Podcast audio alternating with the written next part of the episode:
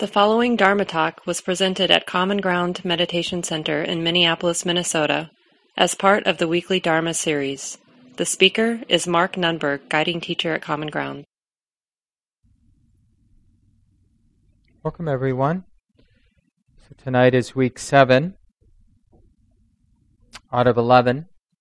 And uh, this week and next week, we'll be looking mostly at mindfulness and then on to samadhi, the stability of mind, or sometimes translated as concentration, and ending the last week or two with wisdom, the fifth of the five faculties. So, just a quick review.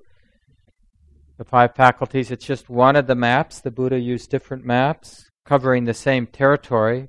And the territory the Buddha was interested in is being a human being. How is it that suffering arises, this internal or subjective experience of stress, and how is it that this internal subjective experience of suffering, despair, alienation, whatever particular flavor, how does it cease? So that's the territory. And basically, for 45 years or so, the Buddha taught, different, using different maps, that for different people in different moments of their lives would illuminate that territory. Like there is a mind, there is a heart, and sometimes our subjective experiences, this is unbearable. This is really hard to be who I am, to have the life, the experience I'm having right now. And other times, life feels very alive and buoyant and free. And so the Buddha's maps right? If we learn how to use them and find the right maps at the right moment, illuminates that space where suffering arises and suffering ceases. So we learn better how to participate in that space, how to, you know, participate in a way where we're avoiding the experience of that psychic weight being bound up and realizing moments, more and more moments, of a lot of freedom in that space of being a human being.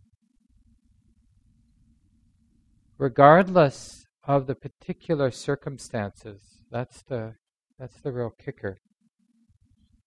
So, the five faculties is one of those maps. And uh, over the last six weeks, we've looked at faith or confidence that the map is useful. These maps are useful. There's something to wake up to. There's a way, a purpose of applying ourselves or being, waking up, understanding, becoming more skillful in ways that lead to greater freedom, right? There's some sense of a path. That's faith and confidence. Because otherwise, without faith and confidence, the thing that seems to make sense is just sort of either crawling into a hole, hiding, or uh, a strong addiction to sense pleasure, just to stay entertained. You know, as long as I'm alive, to stay entertained. And you know, it's it's its own kind of suffering, but at least there's some juiciness in it, right? Because it's suffering to need entertainment, to need interesting or pleasant sense experience.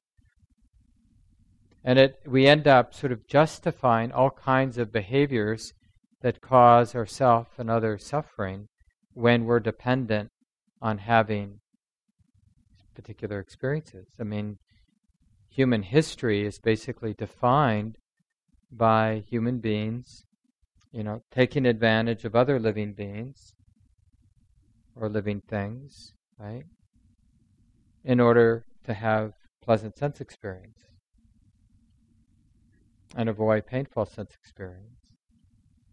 And it, you know, and then we get into this place, which you know we always, to some degree, find ourselves in, where we're um, competing and struggling and feel in danger. And that happens even on an emotional level. Like, am I being seen? Am I being loved? Am I being cared for in the way I need or want to be cared for?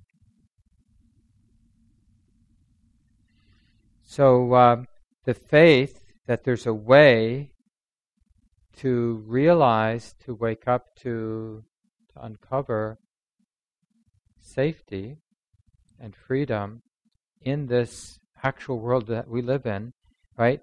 To whatever degree we're inspired, that's energy. Energy to check it out, right? We're, you know, the initial levels of confidence of faith, we don't have a lot of confidence of faith. It's just enough to not live a life of distraction.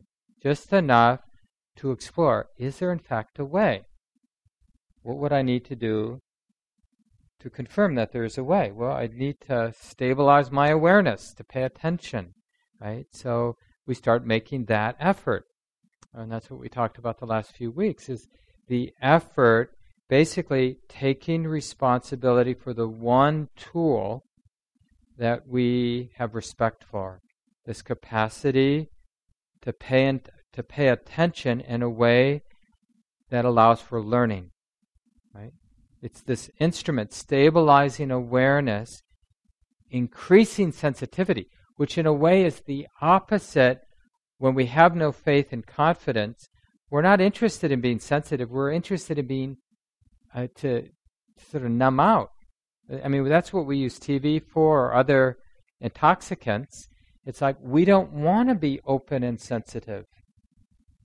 We only are interested in becoming more sensitive, but that's what stability of awareness samadhi does. It be- makes us really sensitive.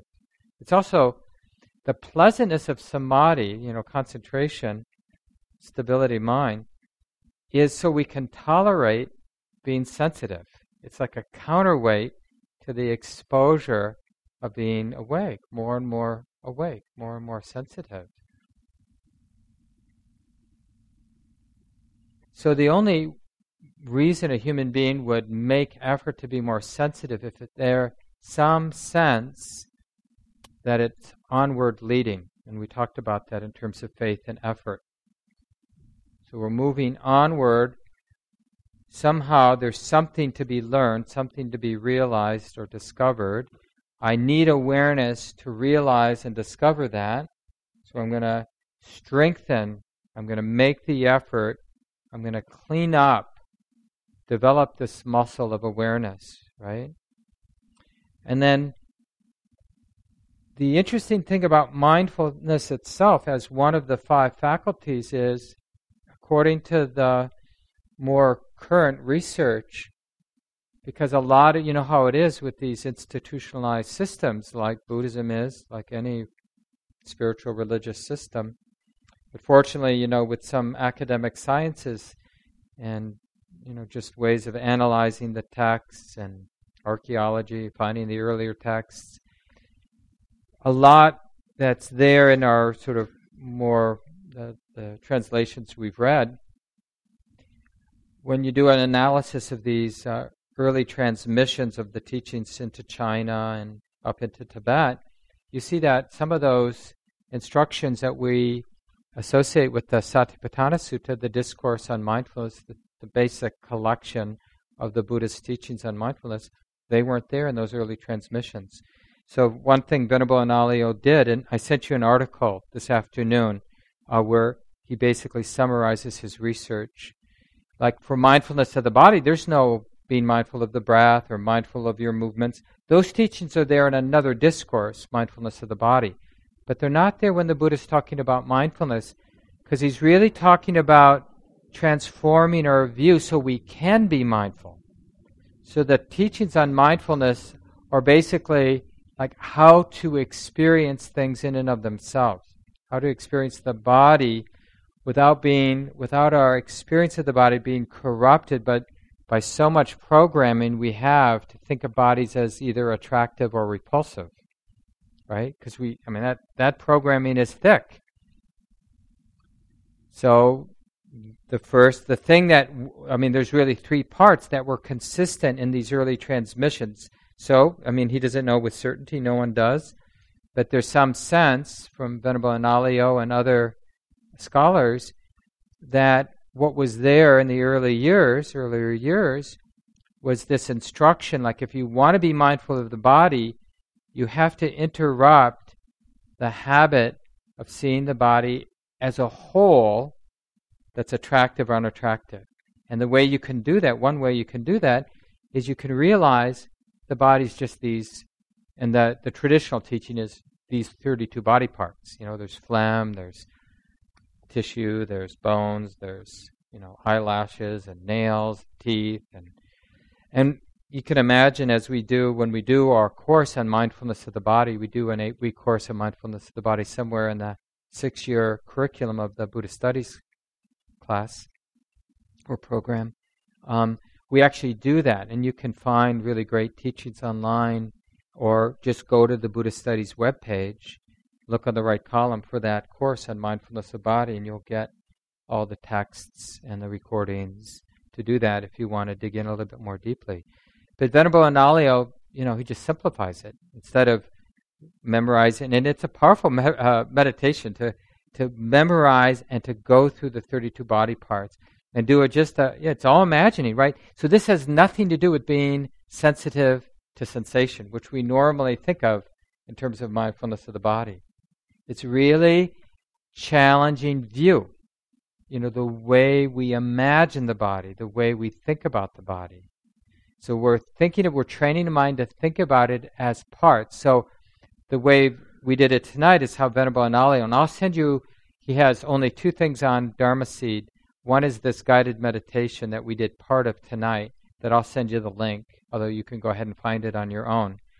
And uh, so he just breaks it down like we did skin, flesh, and bones instead of the 32 body parts. And so we're just training when we do it externally, we look at other bodies. You know, I know that's Alex, and that's the sort of label we use for this dynamic of body mind here, right? This guy's Alex. But in terms of his body, we can train when you look at your partner or your kid or your cat. See, it doesn't matter that bodies are basically skin, flesh, and bones. And it, it, it sort of neutralizes this habit of feeling compelled. I really like the body of my cat. You know, I find it appealing, attractive. But that cat you know, that has that disease or is old or, you know, whatever, not clean, a feral cat, you know, not attractive. I like tabbies, but I don't like these other kind of cats, you know. I mean, isn't it amazing, like with dogs? Oh, yeah, I like that kind of dog. Oh, I don't like that kind of dog. And with people, too, you know, some shapes, some colors, some ages. But when you break it down to skin, flesh, and bones, it's not really that different. It doesn't matter. On the surface, it seems like bodies really matter. But do they really when we realize it's just skin, flesh, and bones? It doesn't really matter. It's neutral. And that the simile the Buddha uses is uh, like a bag of seeds. There'd be kidney beans and some lentils and sesame seeds and you know whatever other kind of beans there are.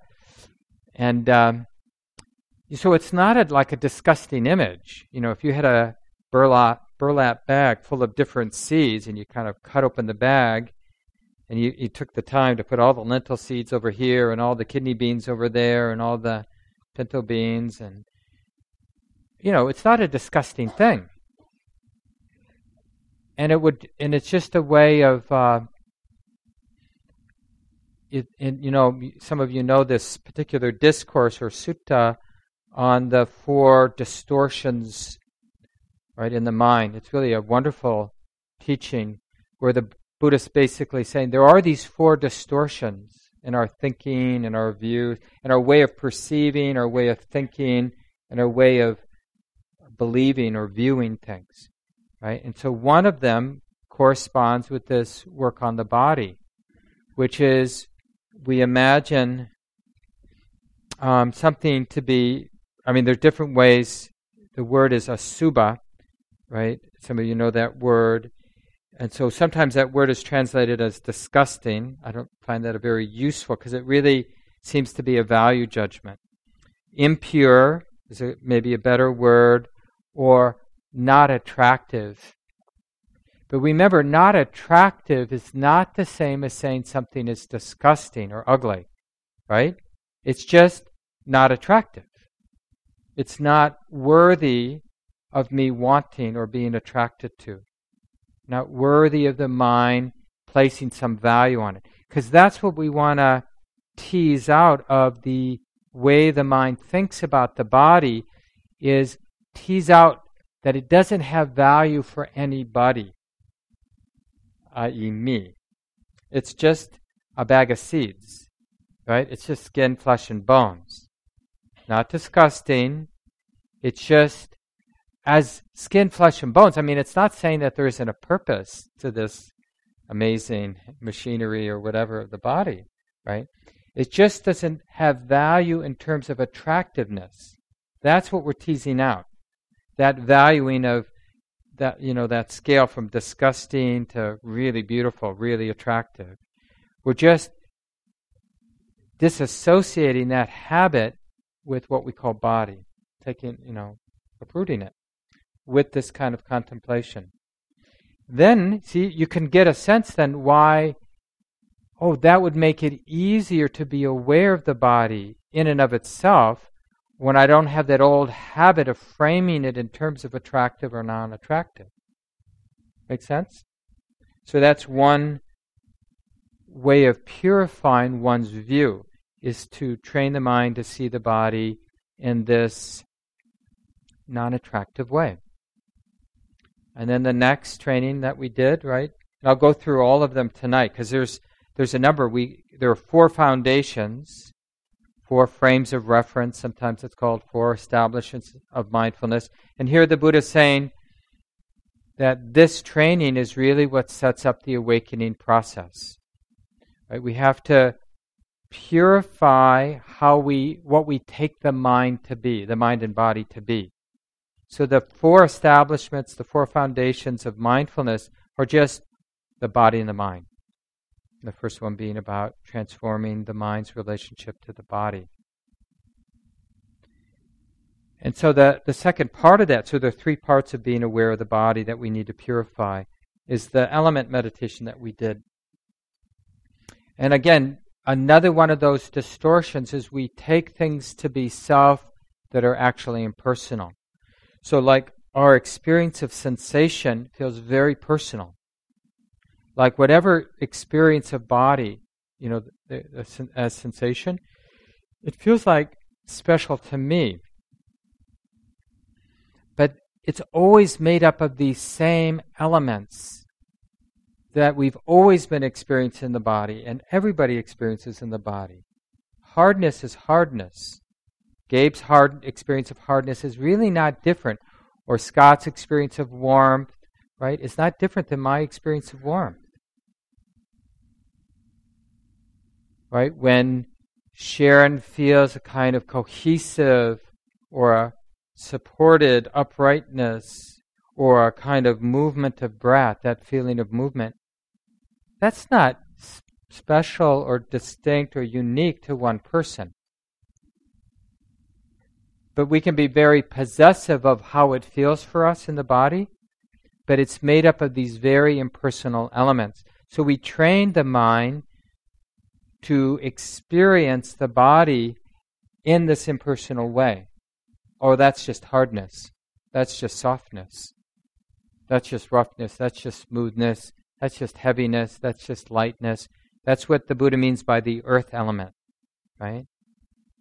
And water it's a little bit more in conjunction with the other elements, but it has a sense of cohesion. Like when you feel your body right now, there's a sense of it cohering as one thing.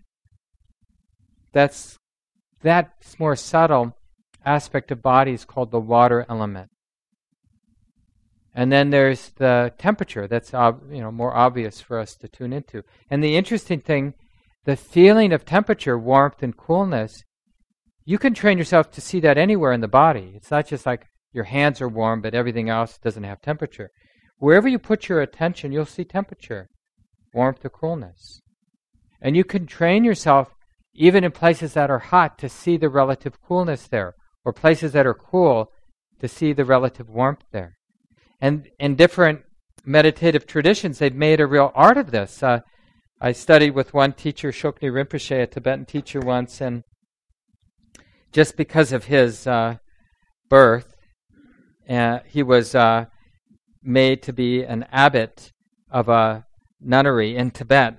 Uh, and he got to visit there once, and he had, and also I think in Nepal, a couple different places, and uh, and because he was sort of the you know very important visiting lama, they the nuns pulled out their uh, forget now what the, it's called this particular meditation on heat, and they have contests evidently in the winters, you know, up there in the mountains, to see how many wet wool blankets the practitioner can evaporate through using their heat meditation.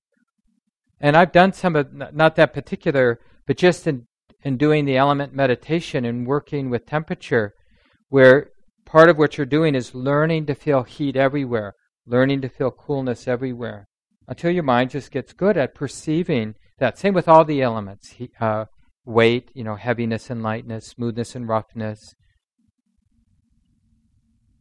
like that experience of levitation, sometimes it just, that feeling of floating is when the mind gets really interested in the element of lightness and is not interested in the element of heaviness.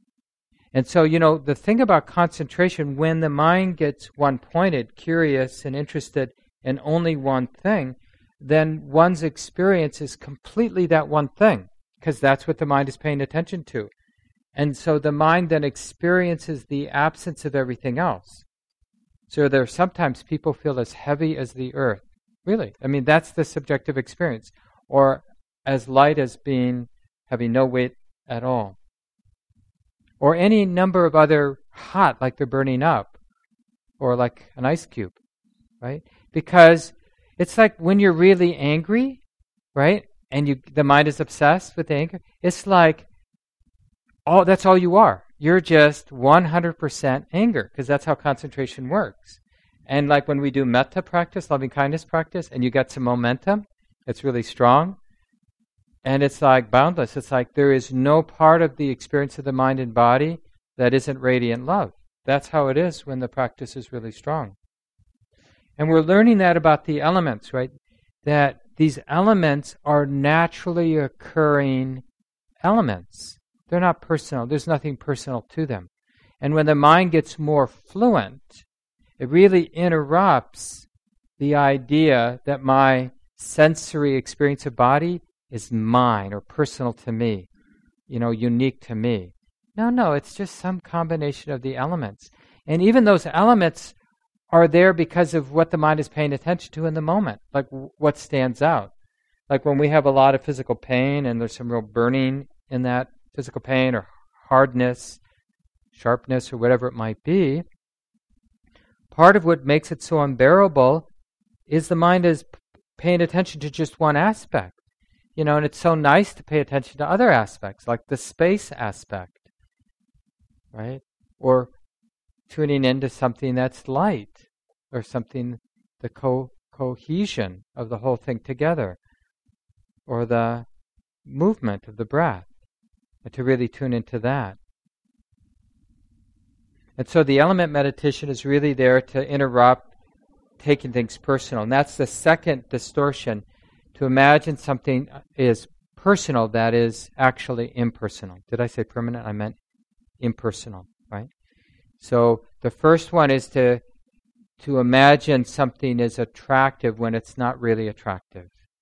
That's a common distortion is to see things in, along that scale of attractiveness and unattractiveness and to realize things are just what they are experiences and to work on that level with the body in particular and then to interrupt the idea of seeing the body as personal realize it's just impersonal elements doing their dance, being known.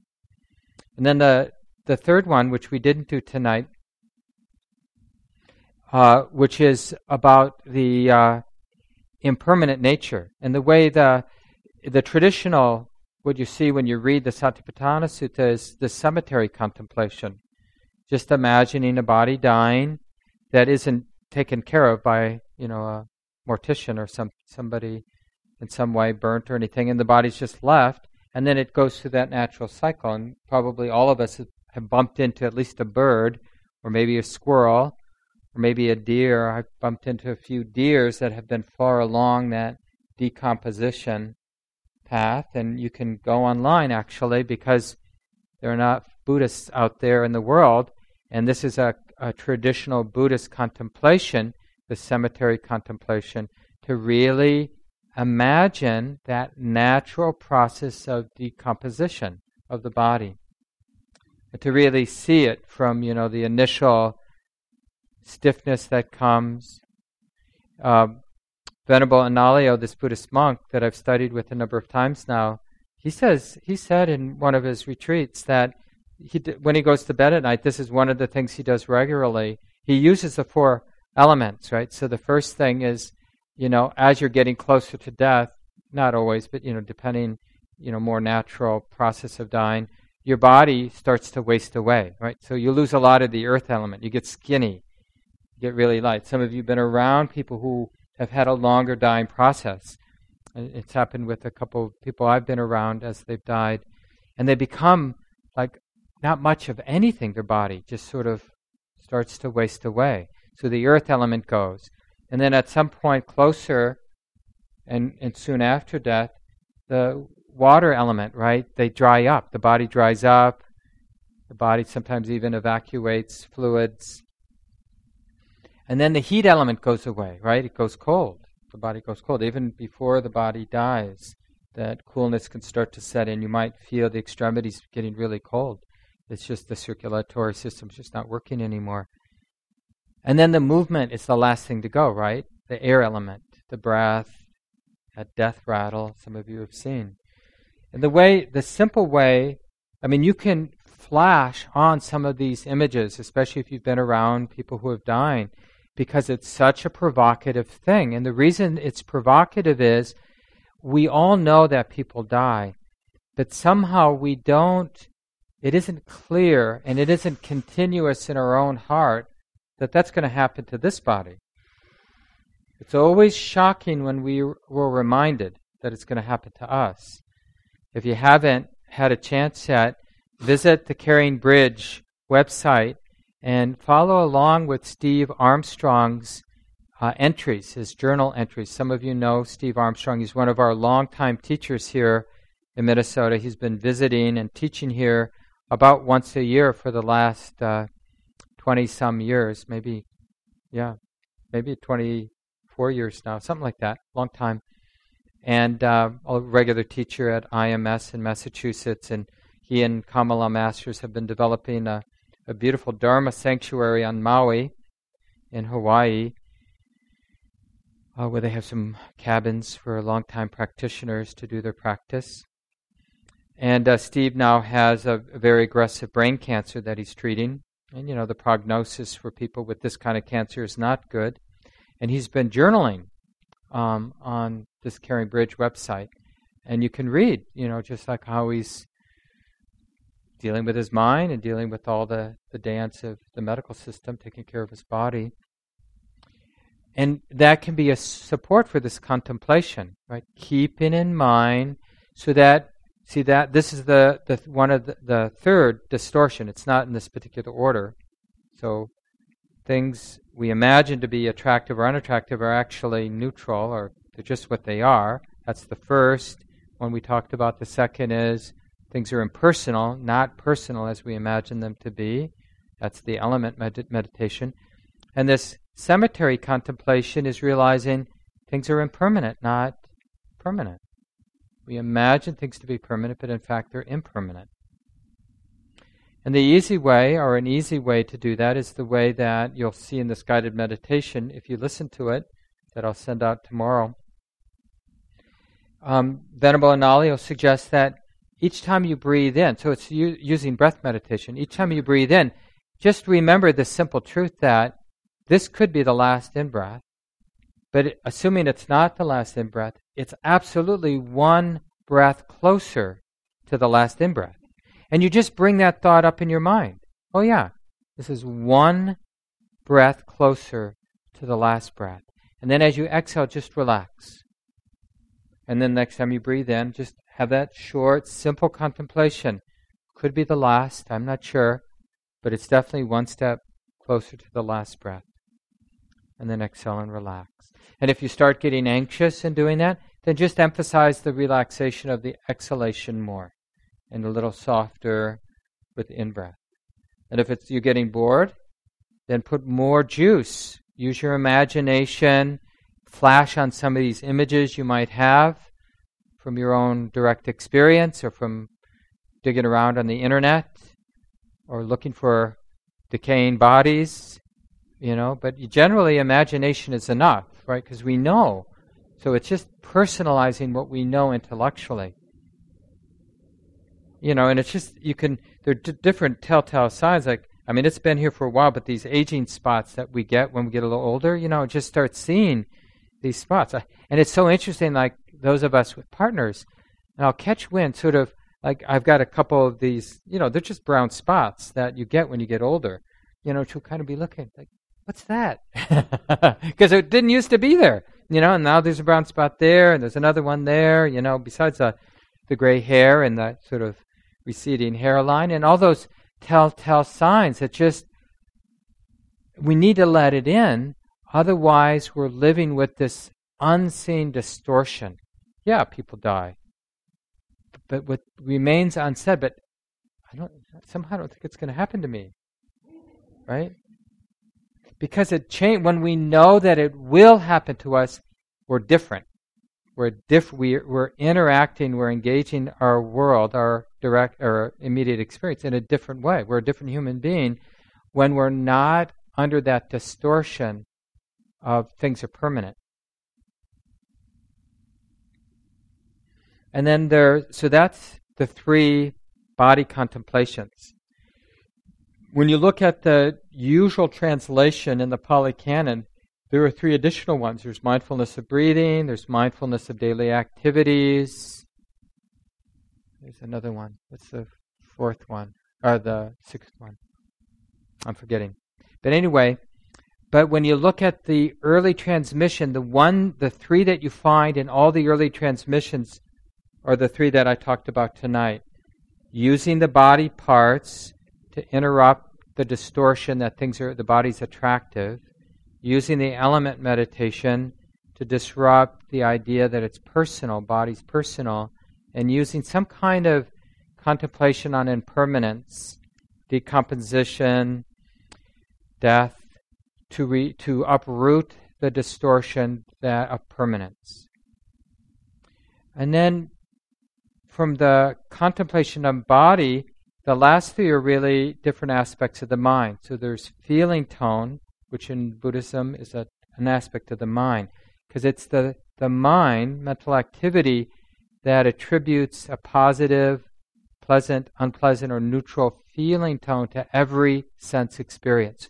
Whether it's a bodily experience, well, that's a pleasant sensation or an unpleasant sensation, or a mental experience, you know like I'm, you know, thinking a thought, having a memory, imagining something. Oh, that's a pleasant imagining, or that's an unpleasant imagining. So whether it's mental or physical, there's a feeling tone associated. And this particular aspect of the mind can uproot the wrong idea, this dis- distorted idea that experience can be satisfactory.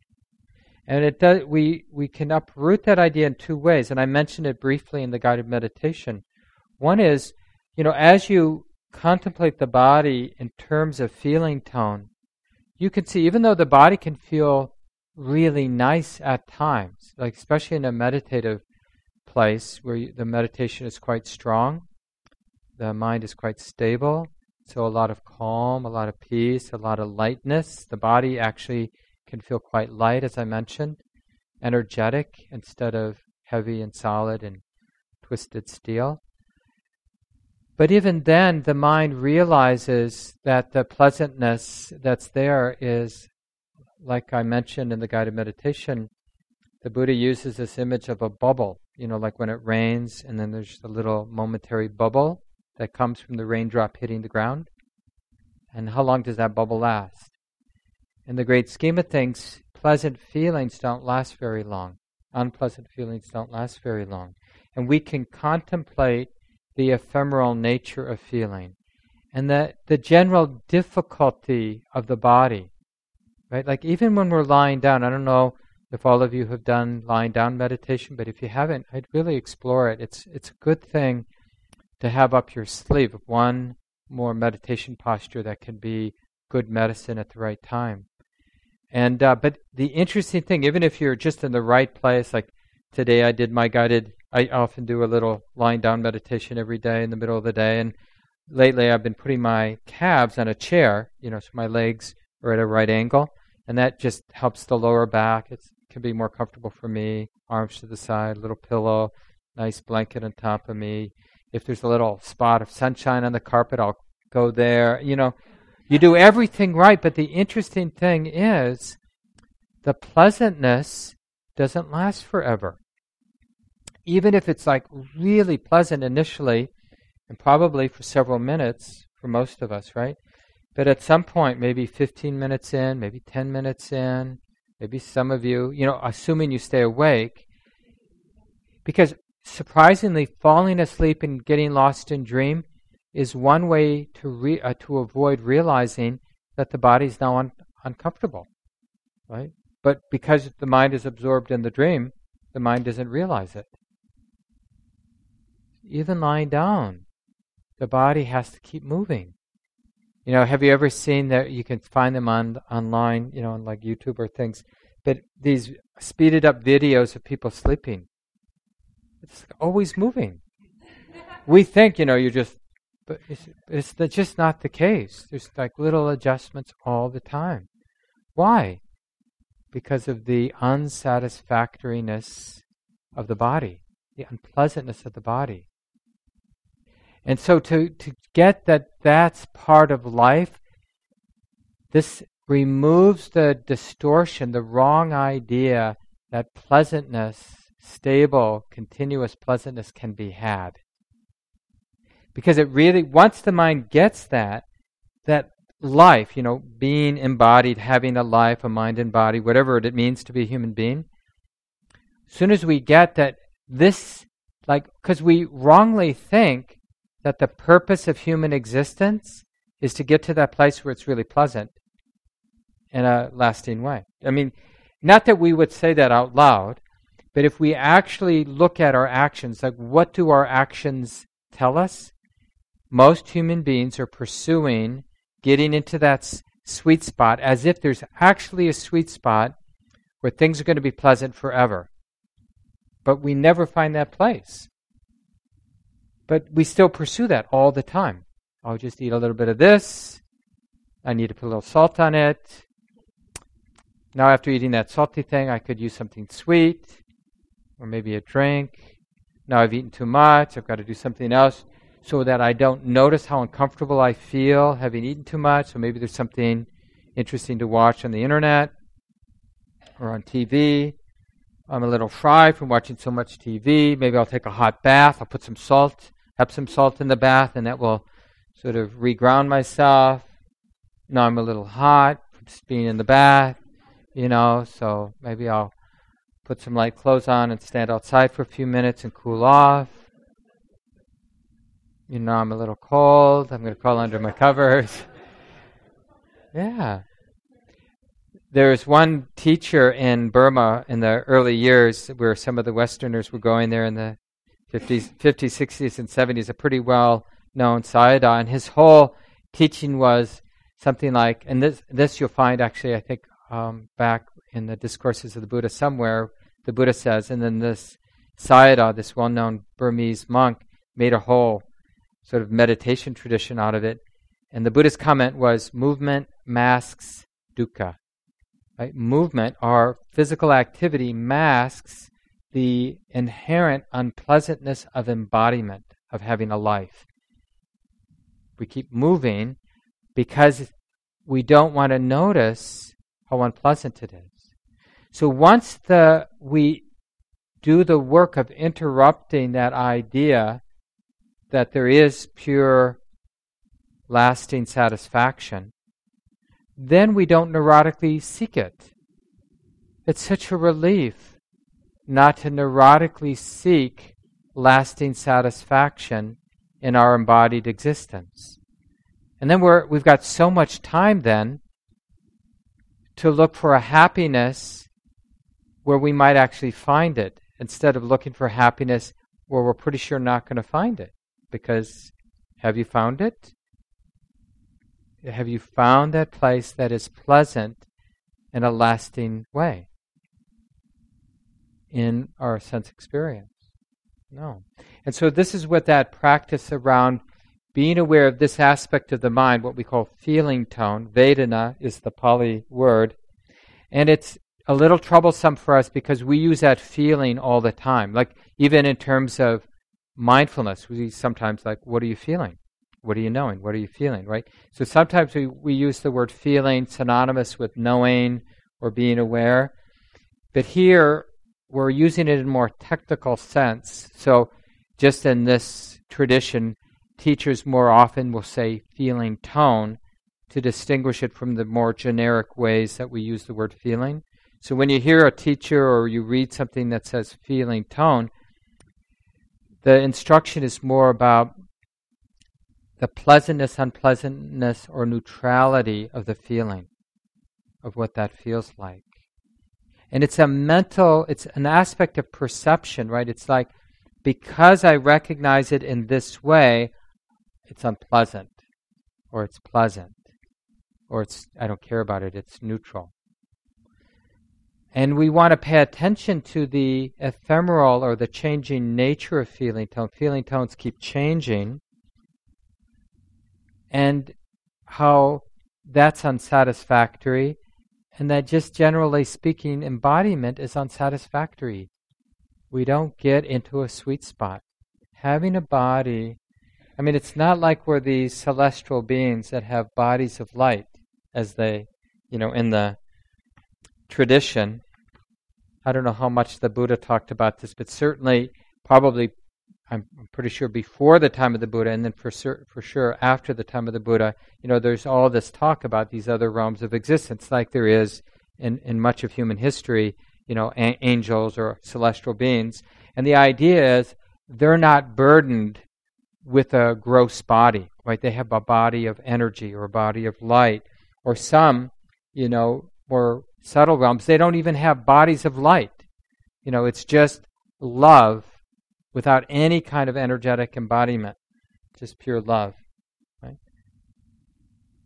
But in this level, right, this more whatever gross level of existence, having a body that's cold, having a body that ages, having a body that aches, that gets indigestion, toothaches, and all the other things that just naturally, unavoidably come. Well, it's not satisfactory. And even when we're in a relative sweet spot, we know it's temporary until the next, you know, insult comes our way. And then the last thing I'll mention so we have three trainings in mindfulness of the body, purifying the view of the body, and then we use mindfulness of feeling, right, as just seeing the unsatisfied, as we observe feeling and the constancy of feeling and the change of feeling. The constancy means there's always a feeling and that it's always changing. We realize, we really the mind gets more clear about the unsatisfactoriness of sense experience. And then with the mind, we're really noticing the presence or absence. Like we're, now we're really um, developing awareness itself in a more direct way because we've transformed our view. We really want to develop awareness, and we're just noticing whether there is greed or there isn't greed in the mind. And of course, with this dynamic, we generally are initially better at seeing when there's greed. But when's the last time there was a clear moment of mindfulness? There's no greed in the mind. Where the mind really, wisdom really saw this is a mind without greed, or this is a mind without ill will, or this is a mind without distraction. So, really, that's the mindfulness, one of the important features of the third foundation being mindful of mind, is to know the difference. Oh, there's greed in the mind. There's no greed in the mind. And it's like this. There's ill will in the mind. There's no aversion whatsoever in the mind. There's distractedness, superficiality in the mind. There's no superficiality, no distractedness, no wavering, just a simple, clear, stable presence. And the interesting thing is, it's like it really is supportive in the stabilizing of awareness to just notice, right? It's at this level, it's less about me fixing things or somebody fixing things as, as, as it is about just noticing whether there's greed or no greed, ill will or no ill will. And that's relatively easy to resolve or to train or to convince yourself to be interested in. And some of you know this, it's, it's very useful. Like, you don't even have to, you can just ask the question Is there greed in the mind? Or is this a mind without greed? I mean, just drop that question in. You can continue being mindful of your breath or walking or whatever technique you might be working with that in, the, in that moment.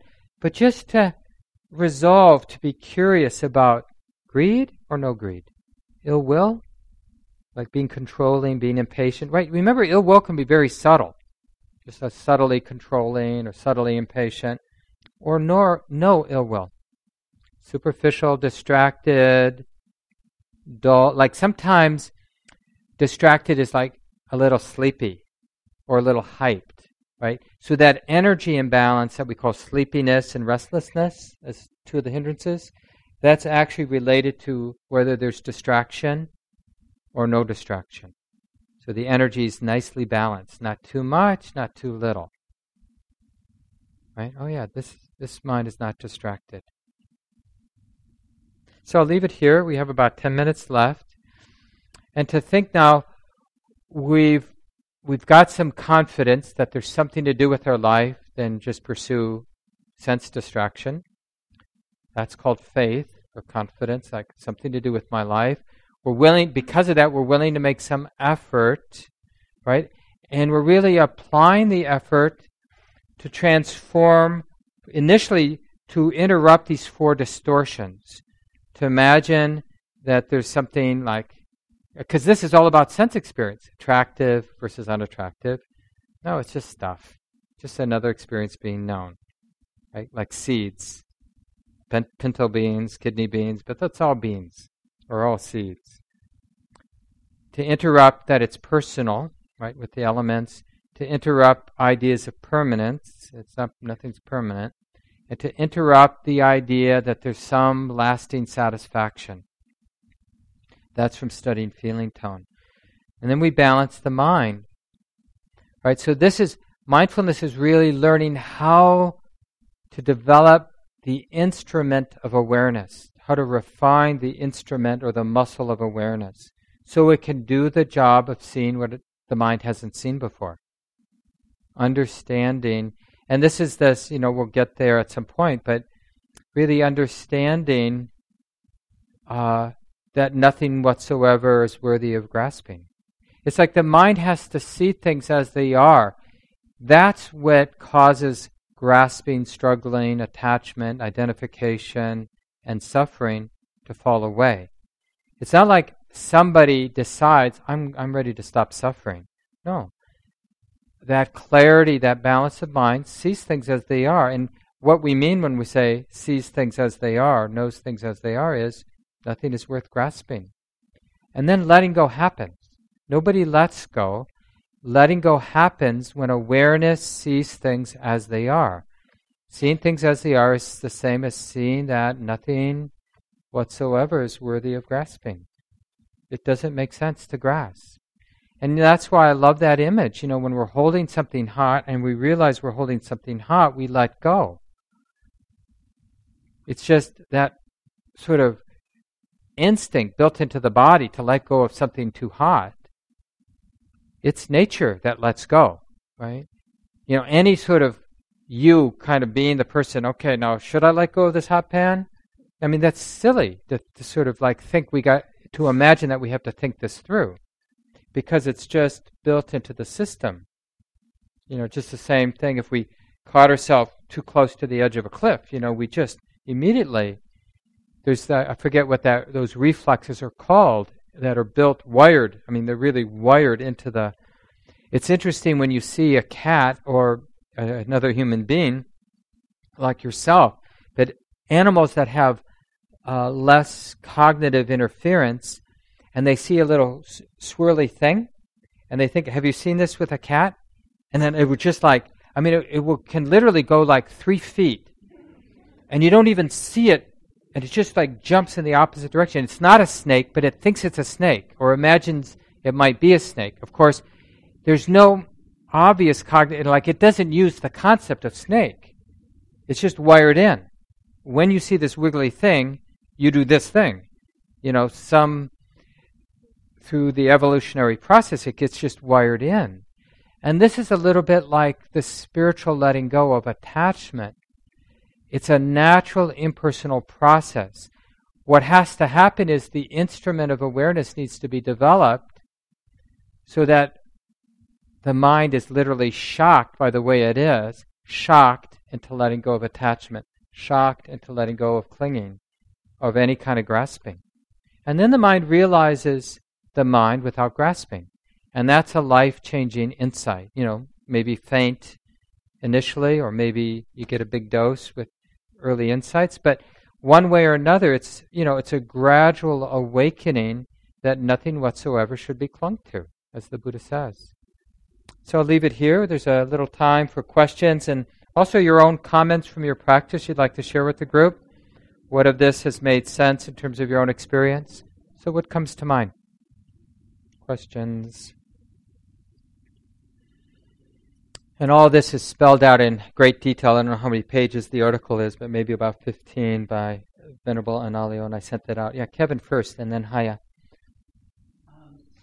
Um, so I've been reading and rereading and rereading this uh, these instructions by uh, Analayo, and I'm just uh, it's so enlivening. I mean, they're just it's really amazing just the depth and and his just whole take on on metta uh, the Brahma Viharas, and um, I'm just super into it.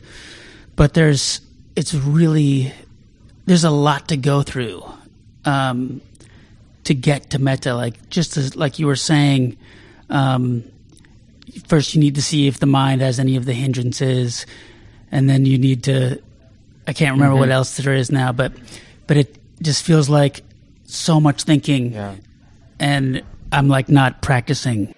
Yeah, but the, the two things. One is uh, only bite off a little and master it, because you see that that goes back. Like in terms of this particular map, you bite off a little, and it and actually delivers the goods. So there's some faith. You're willing to make more effort. You use the particular training to stabilize, to sort of see things as they are, with some continuity of just seeing things as they are, samadhi, the stabilizing happens, the mind understands more and more confidence, because you really want to build on success. So maybe only do the first two parts and just keep doing it. And then later, when the mind has become fluent, then go through those first two parts very quickly. Just flash on them. Like when he guides people through the whole process, I mean, you're just going you're just sweeping down through the body. And so it's like 30 seconds with each of these contemplations. And don't expect perfection because it's like the fluency. To, initially, we're not that fluent. And so you might need to use the guided meditation for a while. And then it's a lot of work to think it through without the guided meditation, right? But it's sort of like a vocabulary and when we're first learning a new language or a new vocabulary or a new craft, we're really clumsy. And and there are different ways, you know, like just to bear with that clumsiness or to master it piece by piece and then put the pieces together. There's not necessarily one way to do it, but to understand that we're building fluency. And you're right, his maps are more complicated because he's a Dharma nerd.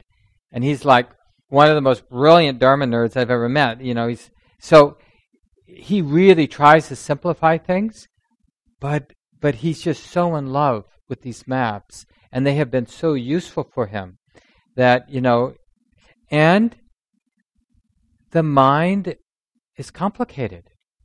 I mean, awareness isn't complicated, but the entanglements of the mind are complicated. But one way or another, we have to um, be able to to be aware without these four distortions, right?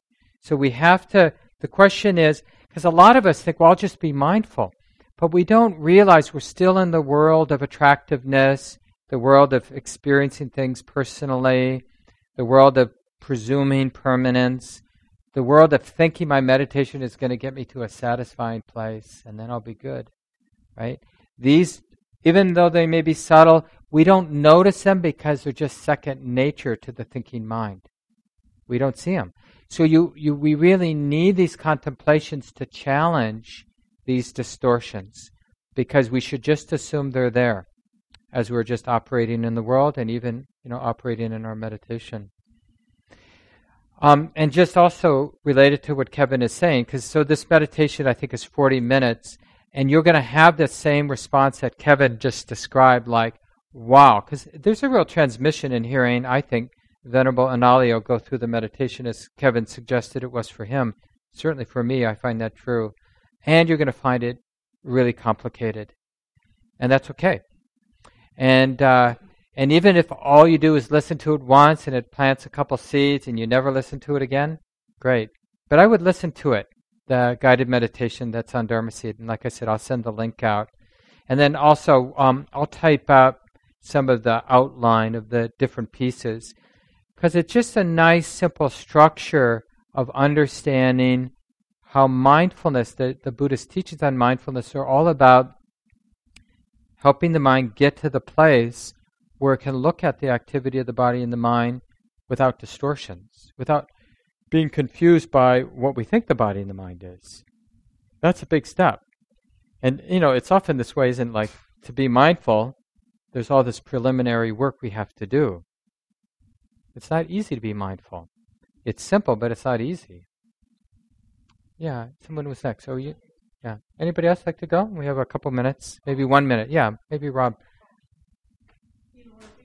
You know what I think I've been noticing, and, and especially in your talk today, when you're talking about mindfulness, and it, it's like I'm aware that oh, I thought I already learned that. It, the thing is, it's like no, you can't in, unless you keep walking, walking, walking. You don't remember how to walk, or if you know if you don't keep doing things. So I just uh, was aware when I was thinking about what you were saying about distortions and whatever, and I'm thinking wow, how did those come back? I thought I, I thought I fixed that. So I think it's the realizing that I need to keep practicing the same thing over and over because otherwise the, the, that thought that I think I already know is going to come back. Yeah. Think about how many minutes, mind moments, when we were teenagers and young adults and that we spent contemplating bodies and individuals as a, along that scale of attractive and unattractive. So there's a lot of momentum just in that one mental habit, let alone all the other habits of mind, right? And so the unwinding, now, insight works faster than the cumulative delusion that we, the mind has set in motion through its habits, right? But it still, it takes time to really match the momentum of ignorance with the sort of sword of wisdom, you know, cutting through, seeing through, seeing that that's just not the way it is. It's just not the way it is. You know, so you can look around the room and you know it's not like you forget what what you're conditioned to see as attractive or unattractive, just to take that one example. But you can it's like the mind is really fluent. It can really see things in neutral ways. And you can just practice. So, this is the nice thing about all four of these contemplations. They really lend themselves to daily life, too. You know, to just play with one. And this is another way to build fluency. Just to be curious, not just when you're sitting, but to be working on these concepts and applying them to your direct experience and daily life. And just work with one for a couple months one of these contemplations and make it your own. So you're not like parroting some teacher, but you're creatively using it on your own. And that might be nice to take one of them this week, and then next week when we come together and have small group, just to share, to inspire each other how I did this little tiny piece of the whole map, but I really own this little piece. And I learned a thing or two in these last six days about this little piece. And my mind is different now, having done the contemplation and, and, and really kept interested in this in enough moments during these six days that I have something I can report to my group. So we need to leave it here. Just take a moment, let go of the words.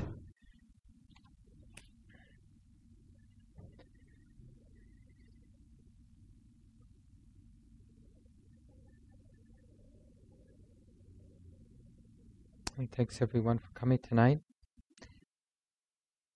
This talk, like all programs at Common Ground, is offered freely in the spirit of generosity. To learn more about Common Ground and its programs, or if you would like to donate, please visit our website www.commongroundmeditation.org.